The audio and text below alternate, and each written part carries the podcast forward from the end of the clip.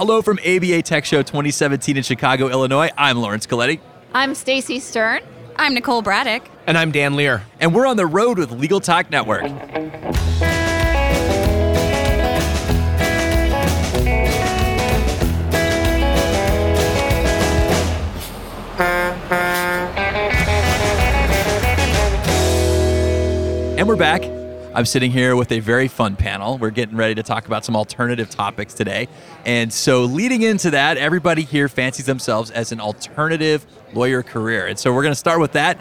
There's a session out there called Alternative Uses for Your Law Degree. And I have with me the three speakers of that session here at ABA Tech Show in Chicago. And so I think we'll start with Stacey Stern. Tell us about your alternative career. Well, I'm a serial entrepreneur. Currently, I'm the president of Justia. And we make legal information and resources easy to find online. Prior to that, I co-founded FindLaw, so I've been doing internet, legal resources, and marketing for over 20 years. And Nicole Braddock. So I am a former litigator. I was a civil rights litigator for about 8 years. Started my first company 6 years into practicing. While I was on maternity leave with my second child, and that's not smart, don't do that. And now I own a company called Curo Legal. I'm Chief Strategy Officer at Curo Legal, and we build legal technology with a focus on innovating in the legal industry. And what is the name of your counterpart at Curo Legal? Chad Burton is my business partner. Dan Lear. Also a former lawyer. I'm Dan. I do outreach and technology evangelism for the legal marketplace Avvo. I was a technology transactions lawyer for a number of years, and before that I actually worked as a paralegal at Microsoft, in Microsoft Game Studios. Actually have my name in a few video game credits. Yep. Impresses my kids. That's pretty cool. I didn't know that. Yeah, there you go. Learned something new. And now I work for Avvo and talk to the legal sector about the intersection of technology, legal practice, and what lawyers can and should be doing in the future. Well, this is interesting. Three totally different paths. You know, start off in law school. You guys all have something in common. I was a lawyer at one time. I guess I still am, but I don't practice anymore. So now I'm a producer for Legal Talk Network. You should do this panel. Yeah, absolutely. Yeah. We should. Yeah, you don't even need us.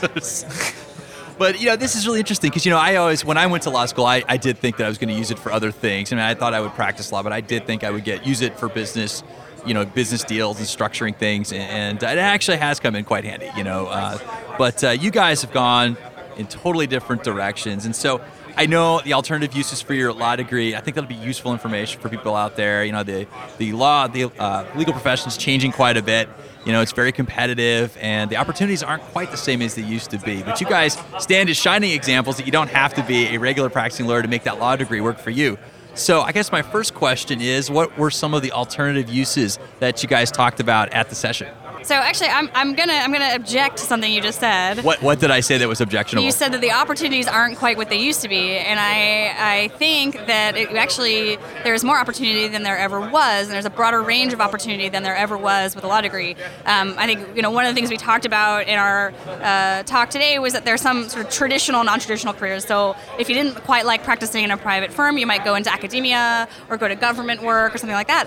So it was a very narrow set of possibilities, but now we've kind of blown that all up, and the set of opportunities is tremendous. And so I don't like to disagree with you, Lawrence, because you're so dear to my heart. But I do think coming out of law school, yeah, it may be a little bit harder to get a traditional law firm job. But if you're thinking creatively and doing things a little differently and approaching your career with a bit more creativity, then it's really quite exciting how many opportunities there are. I stand corrected. Stacey. Well, there's so many different ways you can use your degree, and you don't even have to practice law. You can do something else. One of the things that I wanted to talk about on the panel was finding your passion and how important it is to follow what is really interesting to you. Because if you do what's interesting for you, you're going to be better at it. You're going to spend more time. And I gave an example of my brother-in-law, who is an art dealer, who's a very successful art dealer, who was a lawyer before that, and he uses his legal training every day in what he does. So you can do something involved in tech. There's tons of different areas involved in tech with law, but also non-tech. Following your passion is something I recommend. And Dan.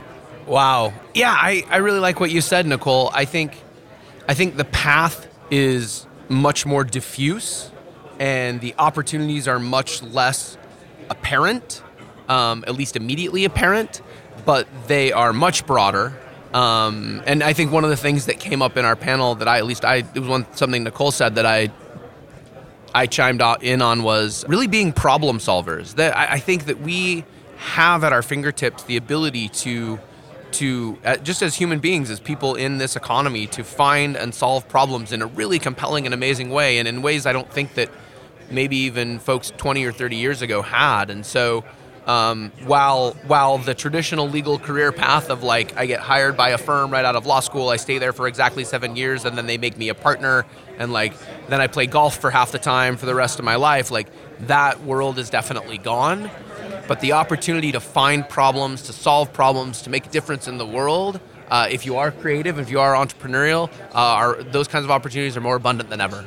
That's a nice segue into the next question I was going to ask. You know, one of the things that law school taught me how to do is work really hard, you know, and you have to consolidate an impossible amount of material, and you have to display that you understand, you know, the requisite requirement there, you know, to your professor on one exam. A lot of pressure, and it's a lot of work. And so for me, it made me better at those kind of tasks. It made me better at learning, made me better at understanding things. And also, I think this is one real important to me, critically think. You know, that was something, and I think that's something in this world today, I think we see far too little of, as people critically thinking, but that gave me that ability to look at this, you know, both sides of a problem to try to come up with a better answer. But the lead into the question was, and Dan, you kind of started with this, was what are some of the skill sets that people coming out of law school have that lend very well to these alternative careers that you guys were discussing today? I'm going to be like Nicole and object to the question. I object to your question as well. I get a bit cynical about legal training these days, so I'll try to paint it in its best light. So one thing I will say about lawyers, and one thing that I frequently sort of hit on when I talk to groups of lawyers, is I fundamentally believe that most people go into law. Most people go into law in order to make a difference and to help people. And I actually distinguish that from a wide variety of other professions that people choose, right?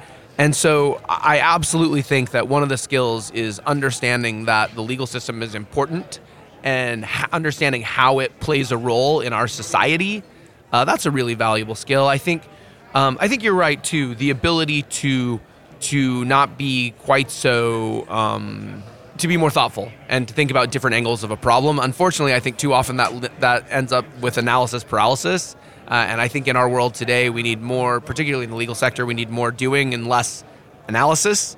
But I do think that lawyers can be very strategically smart about problems and think about problems in different ways that people certainly don't. And legal training absolutely prepares you for that. You also end up being a pretty good writer, and I would definitely agree that that's in short supply and high demand in our economy, and obviously public speaking too.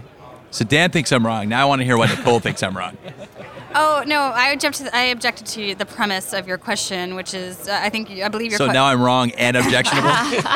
Which I believe was, what skills do lawyers learn in law school that help them to chart these new courses? And I'm afraid we don't offer a lot of skills in law school right now to allow you to chart an alternative course to the norm. We actually had a great question from the audience during our talk.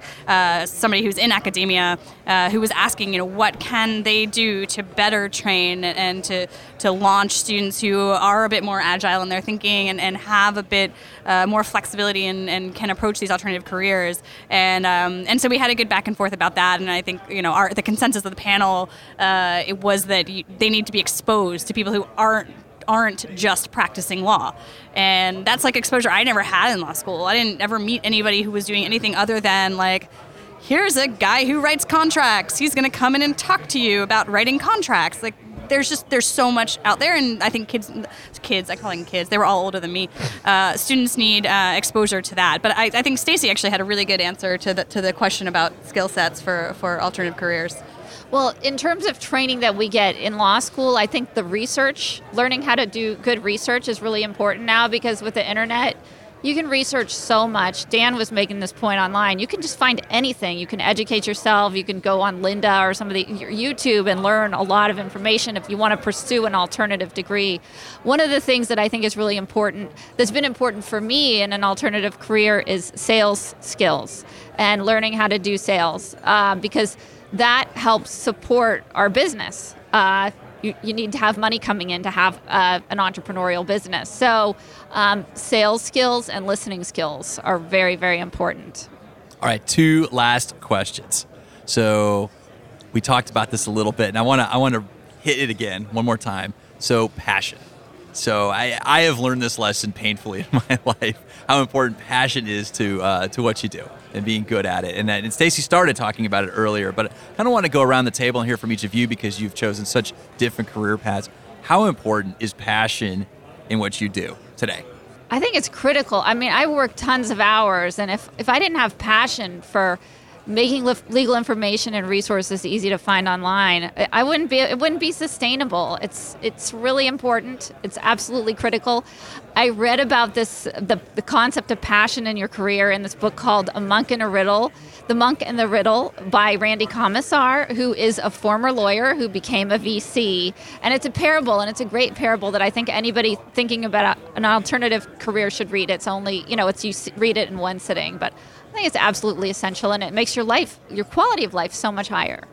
Nicole, is Stacey wrong or objectionable? No, she's wonderful. Thank you. I'm only objecting to you today, apparently. For me, actually, the issue of passion is an interesting one, because I would not be doing what I'm doing if I weren't passionate for it. That being said, I went into the practice of law because I was passionate about doing civil rights work, and indeed, I became a civil rights attorney.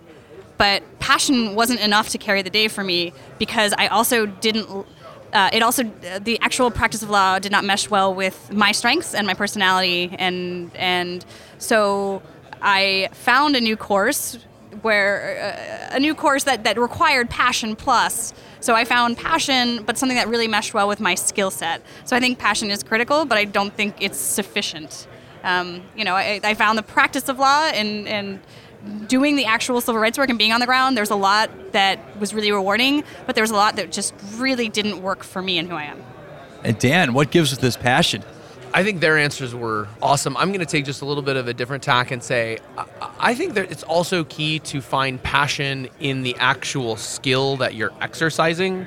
I think there are so many things that in a sophisticated economy like the one that we live in that you can spend your time doing, right? You can whittle, you can play the guitar, there's so many different, even in the business world, there's so many different, you spend a lot of time in spreadsheets, you can write code, you can, and I think at least one question that I didn't ask myself often enough and I think deeply enough was like, what literally do I want to spend my time doing?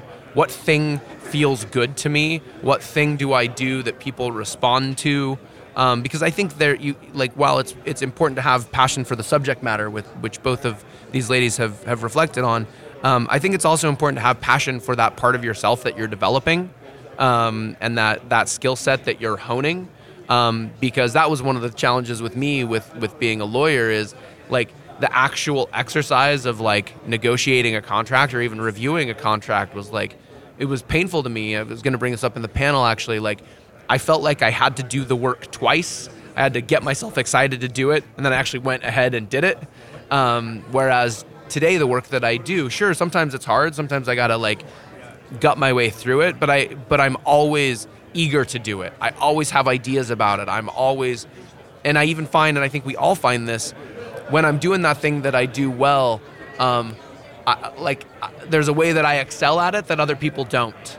And it just comes naturally. I want to do that. I want to dig in. I want to learn. And I express myself in that way. And so I think passion, not only for the topically is important, or for the domain that you're working in, but also in the skill set that you're honing as you work. All right. Well, we're going to wrap it up with this question. So if our listeners out there want to contact you, talk a little bit more about this, how can they find you? Let's start back with Stacey. You can find me on our website, justia.com, www.justia.com. I'm not sure if our listeners should go out and find Nicole, but They absolutely should. Lawrence, if they want to meet a fabulous person, they should. I feel like, Lawrence, we're going to have to do some relationship healing after this. Maybe. Yeah, we might have to hug it out a little bit. We're going to have to hug it out. Yeah, so you can find my company's website is curolegal.com. You can find me there, and I'm also on Twitter at Nicole Braddock. But she's fun to follow, actually. So, all right, it's good follow. Yeah. Hashtag good follow. All right, how about you, Dan? You can. I tell people all the time they can email me. They never do, so I don't know what that's saying. But email me at dlear@avvo.com, or find me on my social media drug of choice, Twitter at Right Brain Law. Excellent. Well, we've reached the end of the road for this episode, but I want to thank our guests for joining us and our listeners for tuning in. And if you like what you've heard today, please find us, subscribe, and rate us in iTunes. Well, that's it. This is another edition of On the Road with Legal Talk Network. All right. Good job, guys. Thank you. Hug. What's that? Do you need a hug? I know. If you'd like more information about what you've heard today, please visit LegalTalkNetwork.com. Subscribe via iTunes and RSS. Find us on Twitter and Facebook, or download our free Legal Talk Network app in Google Play and iTunes. The views expressed by the participants of this program are their own and do not represent the views of, nor are they endorsed by, Legal Talk Network, its officers, directors, employees, agents, representatives, shareholders, and subsidiaries. None of the content should be considered legal advice. As always, consult a lawyer.